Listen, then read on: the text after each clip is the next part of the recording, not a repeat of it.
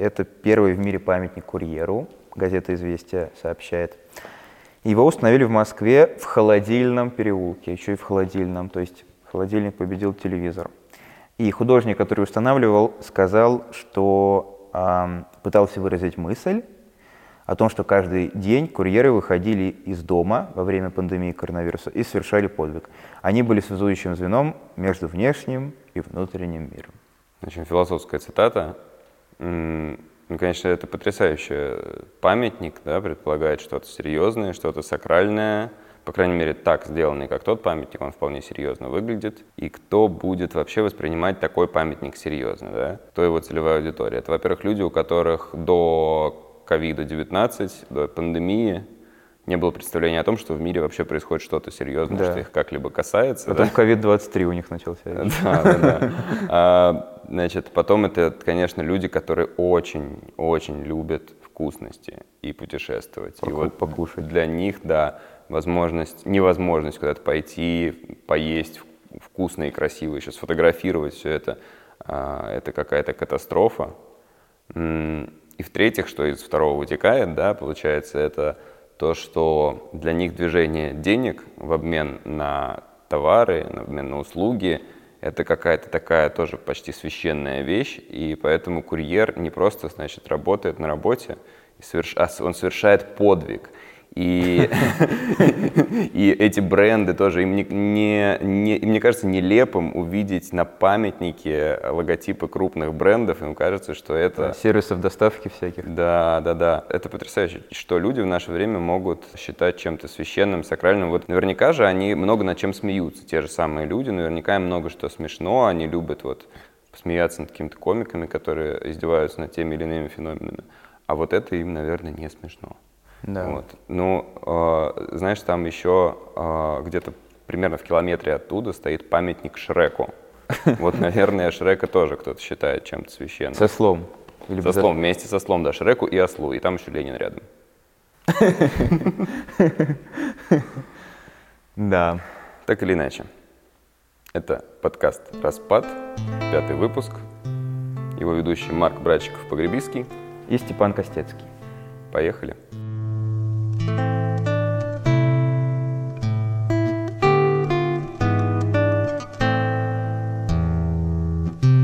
Волочкова оскорбила ветеранов с помощью шпагата.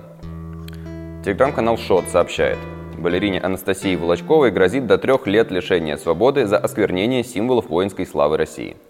По данным телеграм-канала, в полицию на балерину заявили ее взбешенные подписчики после того, как Прима опубликовала фото с полушпагатом на советском истребителе Ла-5, который применялся в самые тяжелые годы войны. Значит, э, Зрители нашей видеоверсии могут сейчас увидеть фотографию, о которой идет речь. В комментариях люди страшно возмущались тому, что она сделала, ругали ее по-всякому, хотя были и те, кто не соглашались с основной массой. Одна из подписчиц, например, спросила, откуда у всех столько злости, и задала еще риторический вопрос о том, сколько стоит эта нога, которую Волочкова закинула на крыло Ла-5 пару дней прошло, по-моему, и сама Волочкова ответила на все эти комментарии довольно жестко. Она раскритиковала лица подписчиц, почему-то именно женщин, которые это писали. Да. Наверное, там основная часть была женщин, потому что, в принципе, не Причем женская в, аудитория. в рифму раскритиковала. Да, да, да. Использовала народные поговорки для этого. И, значит, подчеркнула, лучшую бы свою оторвала и принесла в спортивный зал привести тело в состояние, как у Анастасии Волочковой. Да. Вот такие дела. Выражают то лицо, чем садятся на крыльцо. То есть, по сути, она про по два раза сказала. Один раз напрямую, да, а второй а раз до этого, А до этого иносказательно. Иносказательно. Да, ну... Потрясающий случай, конечно. Очень, да, забавная история. А, ну, вряд ли ей что-то будет за это что я вообще не представляю. Хотя мы можем только спекулировать, наверное. Я думаю, что ничего не будет. Да. А, в любом случае, это очередная ситуация, которая показывает, насколько тотален культ победы в Великой Отечественной войне и насколько всеохватны вот эти вот э, ритуалы уважения к ветеранам mm-hmm. и к вот этому историческому периоду, да, к 40-м годам 20 века. А на самом деле э, мы много видели уже казусов да, за последние годы. Да, все время происходит. Да, то есть регулярно. То другой. Практически каждый год. вот, например, а, танцы на шесте. Допустим, на пилоне, да? так называемом. На да. так называемом пилоне, да. А, и мы вспомнили тут ситуацию, когда один из таких танцев произошел, собственно, был зафиксирован на видео, и более того, э, танец был в советской форме у женщины, да, и под песню из военного фильма, который посвящен тоже Великой Отечественной войне. Многие раскритиковали тоже тогда исполнительницу танца. Она ответила, для меня вся наша жизнь – это показатель того, как мы ценим, чтим и помним, что предки сделали для нас. И она объяснила, что это просто танец в честь ветеранов, а пилон – это просто инструмент уважения к ним. Ну, вся, вся жизнь, ты понимаешь, да? Это, это потрясающая цитата. Она же ну, искренне говорила. Вполне. Да, да. Она же не просто оправдывалась за, за свою вот эту вот выходку, как бы сказали ее критики. Да. Она объясняла, чем она руководствовалась, когда это делала. Она же действительно не издевалась. Да. А это просто действительно абсолютно что угодно можно делать в честь э, 9 мая. Э, еще потрясающее, просто великое. Есть видео, которое называется «День Победы на батутах», когда женщины, когда женщины тоже в военной форме, но в гораздо более пристойной, стоит отметить, они, значит, э, некую, некое выступление а, устраивают на таких специальных батутах с рукоятками, на которых прыгают. Это вообще просто на самом деле довольно массовый такой спорт женский, вроде пилатеса. А, но стороннему наблюдателю, который об этом не знает, э, это совершенно э, дико выглядит. Я надеюсь, что вы смотрите нас в видеоверсии, и сейчас увидите это бессмертное абсолютно видео, которое можно пересматривать. Каждый раз как первый. Да, каждый раз как первый. Это, это просто э, великий, великий ролик. И, конечно же, они тоже не были никак наказаны, слава богу, потому что, а что они сделали? Они просто выразили свое уважение. Или был случай в 16 по-моему, году, если не путаю, или в 15 когда студенты какого-то технического университета к 9 мая сделали выступление с боди-артом. Они на обнаженных своих телах, как мужских, так и женских, Георгиевскую ленточку. нарисовали георгиевскую ленточку, поздравления с 9 мая, по-моему, советский флаг тоже, который над Рейхстагом. В общем, все вот эти вот элементы стандартные празднования э, Великой Победы, они все были нарисованы на голых телах. Ну, точнее, в нижнем белье там были люди, но все равно. И э, это тоже вызвало возмущение, с одной стороны. С другой стороны, я думаю, что в широких э, слоях населения людям вполне хорошо понятно, что это очень повсеместное, нормальное выражение значит, своего отношение к подвигу. Да, и на самом деле это же просто, то есть у тебя есть какое-то внутри вот это вот пылающее уважение к ветеранам, да. оно как э, вечный огонь, можно uh-huh, сказать, да, uh-huh. и куда ты его канализируешь, да, uh-huh. сложно говоря, а по-простому говоря, как ты его выразишь, как ты его направишь, да, куда ты его направишь, зависит на самом деле от твоих каких-то хобби, интересов, досуговых предпочтений. То есть у всех это уважение, но одно и то же, но у всех в разной форме. Вот на самом деле, вот как они на, на телах рисовали георгиевскую ленточку, было бы забавно, если бы они еще, знаешь, какое-нибудь стихотворение в духе, ты помнишь, Алеша, «Дороги Смоленщины» целиком бы, ну, татуировкой выписали на себе. Как вот, знаешь, там афроамериканцы любят там э, цитаты Тупака Шакура длинные. Да, огромные, Вот, да. по сути, то же самое. А по поводу вот этого автомат, автоматизма некого, да, то есть они даже не задумываются, что это может там как-то не так выглядеть для кого-то другого, там, mm-hmm. боди-арт, там, пилон или Э, батуты. Э, так это же, мне кажется, как вот некоторые люди, у которых такое народное православие, они по любому поводу автоматически крестятся. Или молятся о каких-то очень бытовых вопросах. Да, да, да. Вот такой вот э, смесь такая языческая да. какая-то. Вы заплатили за, за 40 уст, чтобы не болеть, а я до сих пор болею. Вот, в чем, да. Товарищ да, да, поп, в чем? А мне, я помню, мне кто-то сказал недавно, какая-то э, дама в возрасте, мол, а ты простудился, надо прочитать вот эту, значит, молитву, чтобы э, выздороветь. Утилитарная. Это, да, это говорит о, о том, что это имеет какой-то религиозный характер, конечно. Да, да. Вот тот самый культ, этот ритуал поминовения э, ветеранов. То есть ощущение, что это замена на самом деле некоторая, поскольку Россия на самом деле довольно неверующая страна э, и довольно низкий уровень выцерковленности у людей. Плюс период советского атеизма, да, угу. еще был довольно длинный там практически. Но потребность в религиозности какой-никакой, да. она есть в любом случае у любого она человека, есть, да? И там еще Бертяев писал, да, смысл истоки да, русского коммунизма. Да. Вот, смысл истоки Дня Победы. Как бы. То есть нужно как-то все равно какой-то квазирелигиозный э, момент в жизни иметь. Угу. И эти люди, они действительно заменяют, по сути. То есть э, я, кстати, не думаю, что это может адекватно совмещаться. Мне все-таки кажется, что одно вытесняет другое, угу. потому что когда ты все-таки реально существовавшим людям, пусть и погибшим, поклоняешься вот, э, ну, вот так сильно, что ты на Волочкову готов заяву накатать, угу. это уже как бы серьезно. Но, ну, это культ предков полноценный. Да, культ бы. предков. А. То есть, отсылая к классической композиции, был э, народ-богоносец, стал народ-победитель.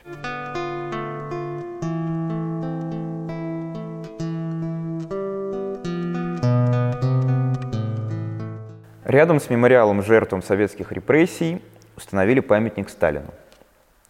Об этом сообщает региональный портал Тверской области tvernews.ru. На территории комплекса будут размещены скульптурные изображения революционных деятелей, а именно Климента Ворошилова, Михаила Калинина, Феликса Дзержинского, Владимира Ленина, Якова Свердлова, Иосифа Сталина и Сергея Кирова. То есть людей, которые фактически напрямую ответственны да, и связаны, в общем, ответственны за массовые казни и лагерные сроки по политическим мотивам. Это такой комплекс «Медная», он называется, в Тверской области, и он посвящен, в числе прочего, э, жертвам политических репрессий советского периода. Да? И в самом начале нулевых годов, а, уже 21 века, там создали экспозицию, которая посвящена тысячам жертв государственного террора, которые в этих местах были расстреляны советской властью. А, советским гражданам, вот, но еще полякам тоже – которые были взяты в плен в 1939 году. А, тоже там есть отдельный мемориал. И, собственно, этот период советской историографии называют освобождение Западной Украины и Западной Белоруссии. Но, тем не менее, в рамках освобождения что-то, видимо, пошло не так. И поэтому э, кого-то там тоже они, в общем, устранили. Поэтому там такой вот комплекс, получается, что э, жертвы будут рядом с палачами, если так публицистически выражаться. Да, это очень интересный инфоповод. Э, читаешь и сразу думаешь, как далеко государство уже заходит в своем творчестве в области политики памяти. Да, насколько это резкий, в общем-то, поворот относительно того, что было, когда мемориал «Медное» создавали. Его же создавали в том числе вместе с поляками, и они туда каждый год приезжали на панихиду в честь, э, значит, в память о своих э, убитых mm-hmm. там. Типа возлагать цветы да? Да, вот это вот все. Значит, в э, 22-м им, естественно, уже не, не вышло у них приехать. До этого их пытались как-то там прогнать активисты, но вроде как не, не получилось. Ну, просто параллельно с этим была какая-то акция. А в 23-м мы вовсе убрали оттуда польский флаг. Там, по-моему, остался только флаг Тверской области, если я ничего не путаю.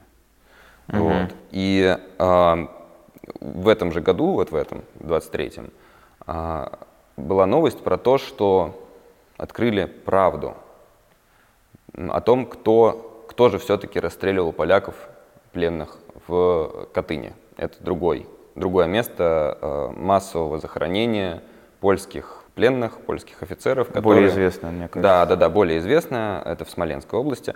Они были убиты, и вот, значит, Советский Союз утверждал, что это были нацисты немецкие.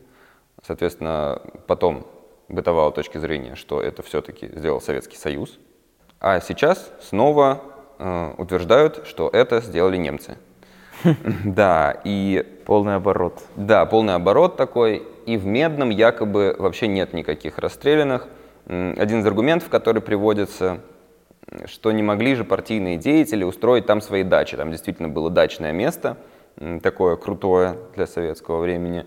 И не могли же они на костях построить свои дачи. Но это вызывает скепсис, потому что как-то города они могли строить на костях, по кладбищам прокладывать дороги, жилые дома на них строить, там парки устраивать, не достав кости из земли, а дачи они почему-то свои не могли на костях построить. Ну, дача для советского человека это святое. Ну, недоумение у меня вызвало. Может быть, может быть, я не знаю.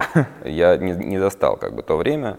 В общем, вот эту точку зрения, что это все-таки э, сделали нацисты, э, еще в 19 году издание «Коммерсант» называло советским сталинистским ревизионизмом. А сейчас я думаю, что э, такая, такое высказывание, как вот э, в «Коммерсанте» делали тогда, оно могло спокойно стать э, составом преступления по 354 статье УК РФ «Оправдание нацизма». Туда в 2014 году внесли соответствующие поправки. Ну, надо сказать, что Российская Федерация не единственное такое государство, которое наказывает за неправильную версию истории. Например, та же самая Польша, о которой мы говорим, угу. тоже имеет такие законы. Там действительно тоже следует наказание, если ты э, как-то не так рассказываешь о том, что случилось во Второй мировой войне. Но интересно, что все-таки на нашей почве происходит с такими мемориалами. Например, э, там устроили стрельбище для юнармии. Это такие современные пионеры, да, более военизированные. И они тренируются стрелять прямо там, где расстреливали большое количество людей. Mm. Довольно интересный подход к мемориальному комплексу. Вопрос, что почему они там еще стреляли? По тарелочкам? Ну, по каким-то мишеням, судя по, по фотографиям.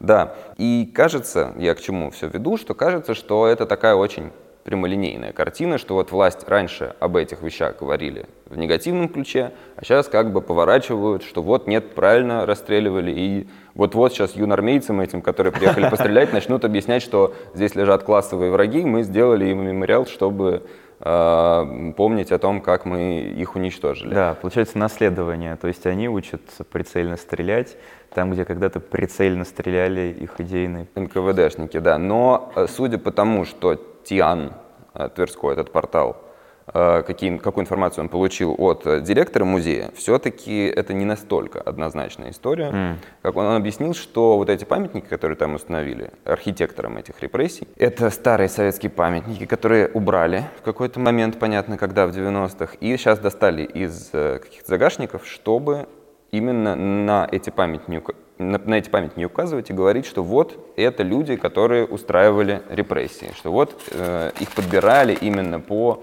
по признаку причастности к репрессиям. А Киров там находится в том числе потому, что с него, по словам директора, который приводит Тверской портал, и начались советские репрессии. Такая вот есть Да, версия. но там советское законодательство поменяли после того, как его в 1934, кажется, году убили. И он э, действительно тоже его смерть стала, так сказать, архитектором. да, Вехой. Ну, это, это интересная точка зрения, что советские репрессии начались с Кирова, но да. э, предположим. До этого ничего не было. Да, да, да. а, вообще, вот такие вот мемориалы, особенно посвященные каким-то иностранцам, им сейчас не просто приходится. СМИ сообщают э, о целом ряде случаев, когда что-то, что-то куда-то они деваются, эти памятники. Например, памятник ссыльным полякам и литовцам в Якутии исчез. А, мемориал погибшим на войне финнам, установленный совместно с финскими представителями в Карелии. А, под Воркутой депутат ЛДПР обратился в полицию, он хотел узнать, э, что, э, что случилось, кто обрушил бетонный крест погибшим э, в ГУЛАГе полякам, который там стоял. А, значит, и что он узнал? Он узнал, что арматуру, на которой крест стоял, там железобетонный он, да, бетон разломало, разломал кто-то, арматуру подпилили. В общем, он узнал от полицейских, что это были погодные факторы. Лично. Миллион расстрелянных лично погодными факторами. Ну, тут надо что отметить, что это, конечно, все иностранцам памятники, но люди, которые это делали, предположительно, да, это все-таки были люди, а не ветер и дождь. А, они вряд ли это делали по ксенофобским соображениям, что вот они поляки, а да. мы не поляки, поэтому мы уберем чужой памятник со своей земли.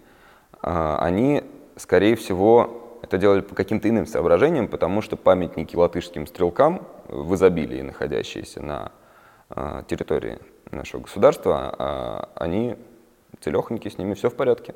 Да, то есть, э, грубо говоря, прибалтам, которые помогали большевикам, большевикам э, устанавливать крепкую власть. Да, ну, комплексу Медная, наверное, тоже на самом деле ничего не грозит, несмотря на то, что он э, э, про поляков в том числе. А, потому что вот, например, э, Российское военно-историческое общество в прошлом году прокомментировало предложение его уничтожить угу. в резко критическом ключе. Представитель РВИО подчеркнул следующее. Не поддерживаем эту инициативу, поскольку с мертвыми в России никогда не воевали. Ну, с мертвым нормально повоевал Мединский, да, бывший министр культуры, который имеет непосредственное отношение к военно-историческому обществу. Я еще хотел э, сказать, что, по-моему, в Белгородской области какой-то был мемориал, посвященный итальянцам, да, погибшим во Второй мировой войне. И тоже там с ним какие-то были истории. А, но, видимо, эм, если это не было согласовано сверху даже, вот эти все инциденты, да, совпадения с Э, памятниками финнам, э, полякам, литовцам и всем, кому тут перечислили. Даже если это не было согласовано сверху, инициативники, которые это сделали, да, как бы рядовые граждане, которые это сделали, они, очевидно, чувствовали какую-то такую негласную санкцию государства, что как бы это не зазорно, а скорее наоборот э, одобряемо. Будет. Ну, учитывая, что советские памятники активно сносят в Польше, да. и не только в Польше, в других западных государствах, ну, такой mm. симметричный ответ. Да, да, да. Я думаю, что если, если представлять себе, как эти люди мыслят, то, наверное, они это воспринимают как симметричный ответ вот нашим противникам там, э, на Западе.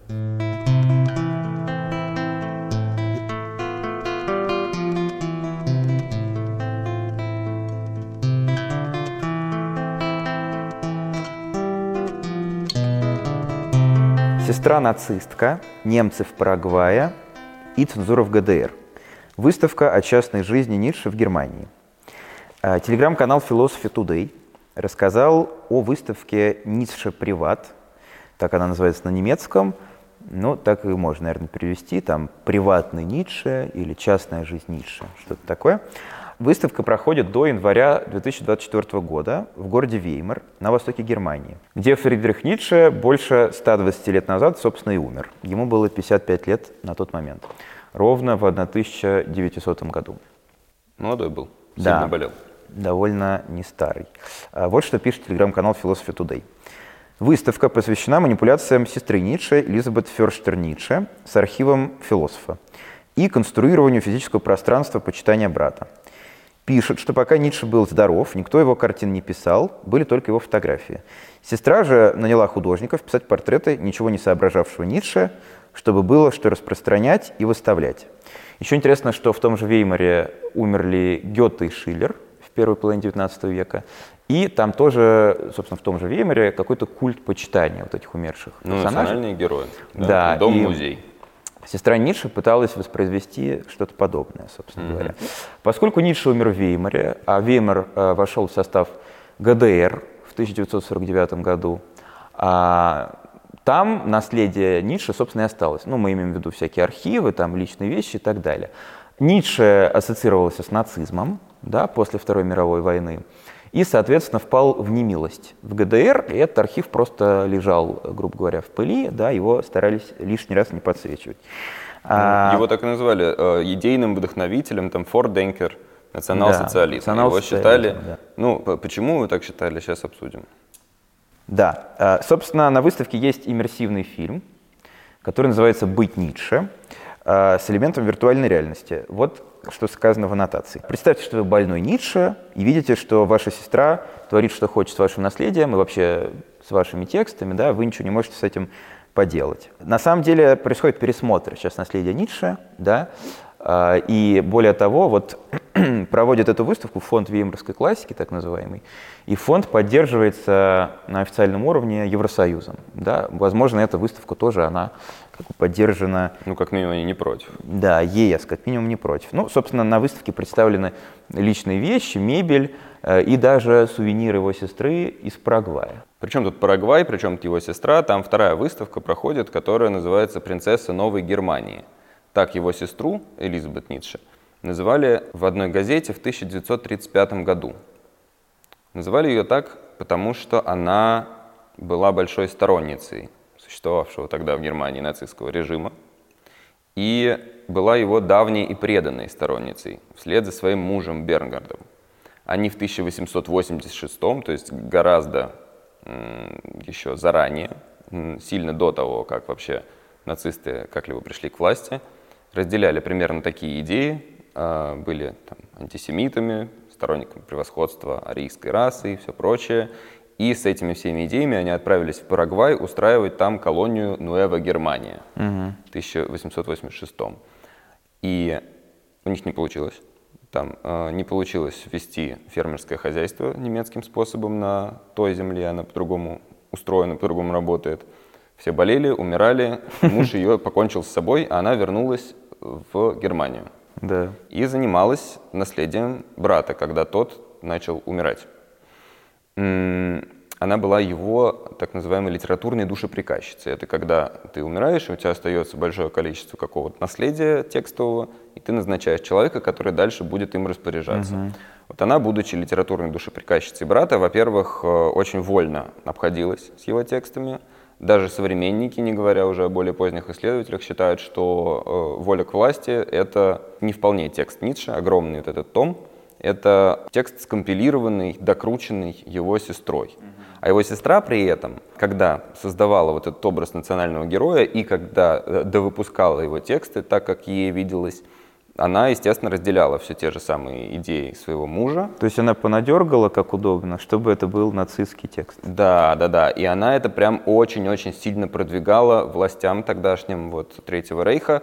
Этот архив, он почему был закрыт в ГДР в том числе, и почему, он, э, почему они там Ницше Э, так ругали старательно, потому что э, действительно он был э, назван архивом вот таким национал-социалистическим. Его посещал Адольф Гитлер и сестра принцессы Новой Германии этому всячески потакала. Пока мы готовили эту тему, наткнулись на забавную статью в живом журнале, которая говорит о том, как ницшеанство своеобразно существовало в Советском Союзе. Негласно. А, скажем так, даже не вполне буквально оно там существовало. То есть э, автор э, считает таким советским картонным Ницше Максима Горького. Они даже внешне похожи, он обыгрывает да, этот момент. Усы что, вот эти. Да, да, да, у Горького были эти ницшанские пышные усы.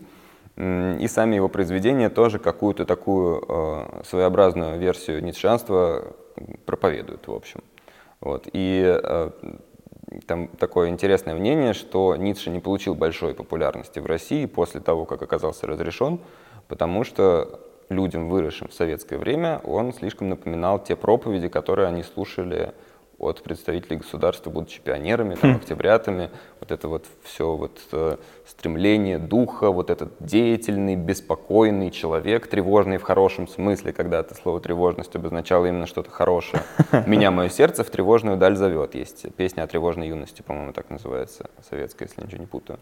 Вот. И э, вот этот вот идеал какого-то около ницшанского героя, он, в общем-то, Советским Союзом активно населению продавался. И поэтому Ницше они покупать не стали наши соотечественники, когда он стал да, доступен. И свой вот. есть Ницше у нас. Да, у нас, у нас свой Ницше получается. Но сам Ницше, конечно, шире всего этого, как сейчас пытаются показать музейные работники да. там в Веймаре. Но по поводу конкретно вот этой выставки, э, интересно, что э, до начала событий до того, как возникла эта ситуация, ситуация да, до февраля 2022 года, а, да и после на самом деле в гораздо меньшем объеме, среди э, просвещенной публики из России была популярна такая практика, как поездки в Западную, в основном Европу, специально на выставки. Вот в частности в Нидерланды много ездили, да, на выставки голландских художников известных.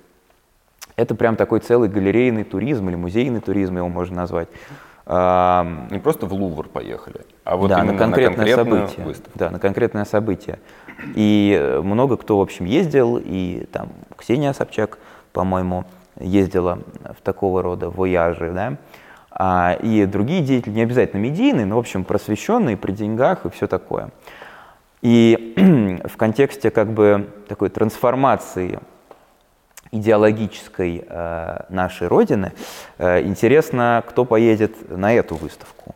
Да, ну, страны НАТО как бы сейчас нехорошо, вот, допустим, матери Собчак Нарусовой, да, еще сенатору Нарусовой, ей запретили, кажется, в Испанию ездить. По крайней мере, потребовали от нее этого не делать. Да, Да, сказали, да, что не надо.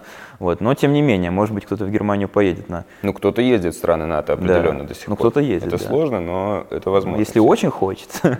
Интересно, поедет ли кто-то по идеологическим мотивов, мотивам, Нет шансы какие-то да, какие-нибудь путинцы не, не с шанса.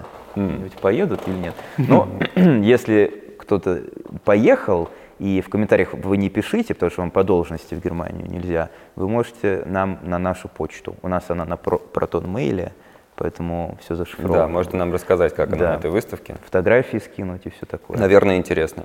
Мне кажется, интересная выставка. Да, мы-то не доберемся. Не, я не поеду точно.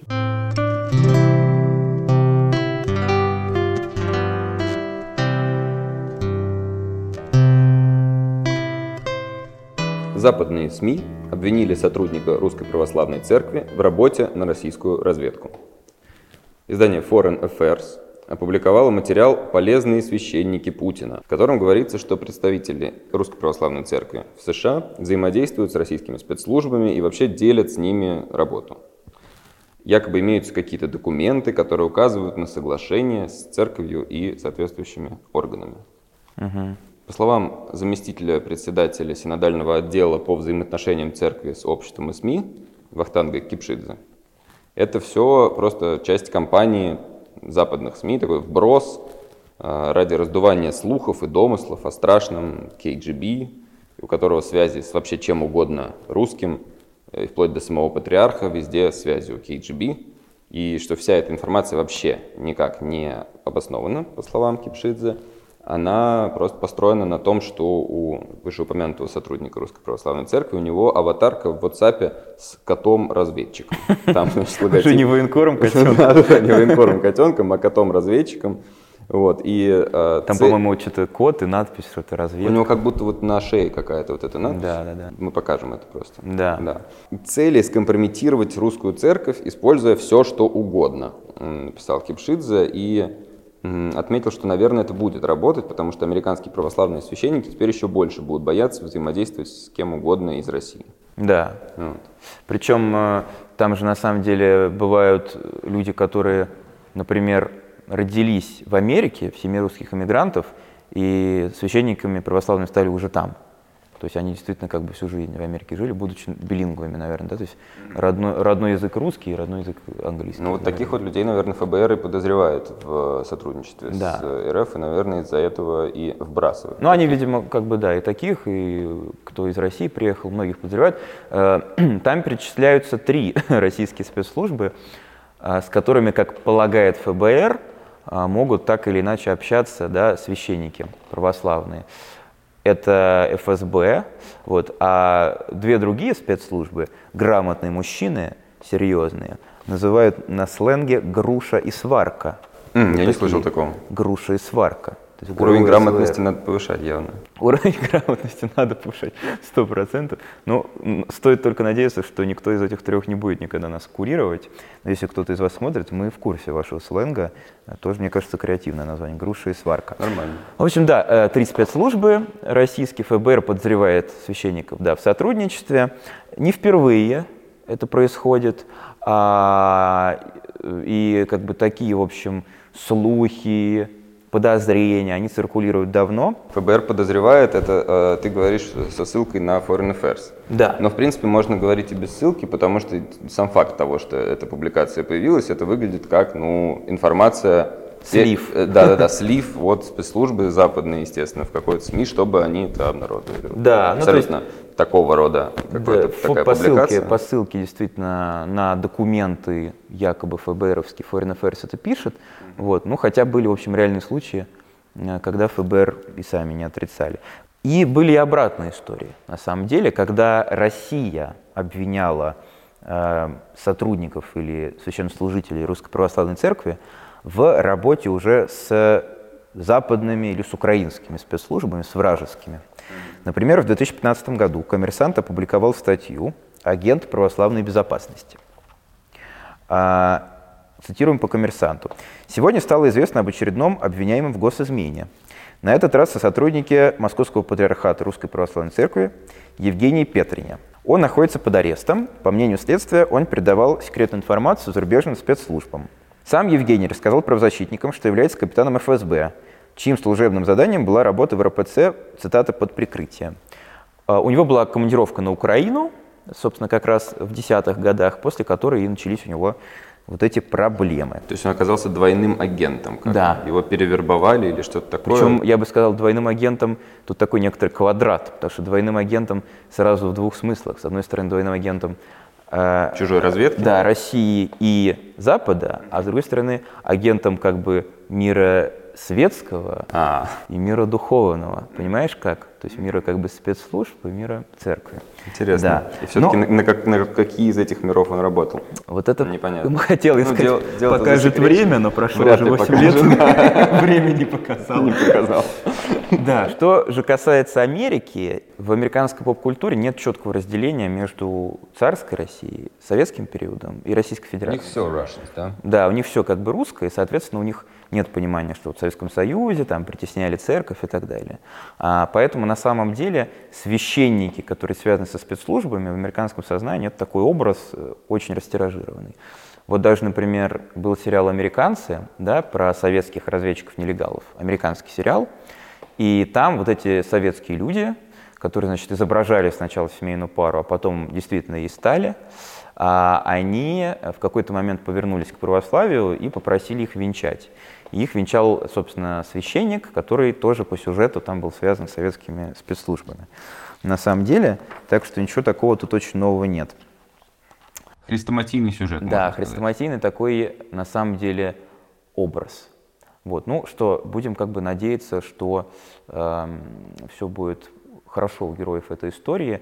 И на самом деле вот этот Дмитрий Петровский, человек, которого обвинили, да, американцы, он уже вроде как оттуда уехал и куда-то, в общем, исчез. Ну, как э, Вахтанг Кипшидзе правильно заметил, если бы он действительно был каким-то шпионом, его бы, наверное, уже поймали и посадили, как это бывало с предполагаемыми российскими шпионами. Да, наверное, так и есть.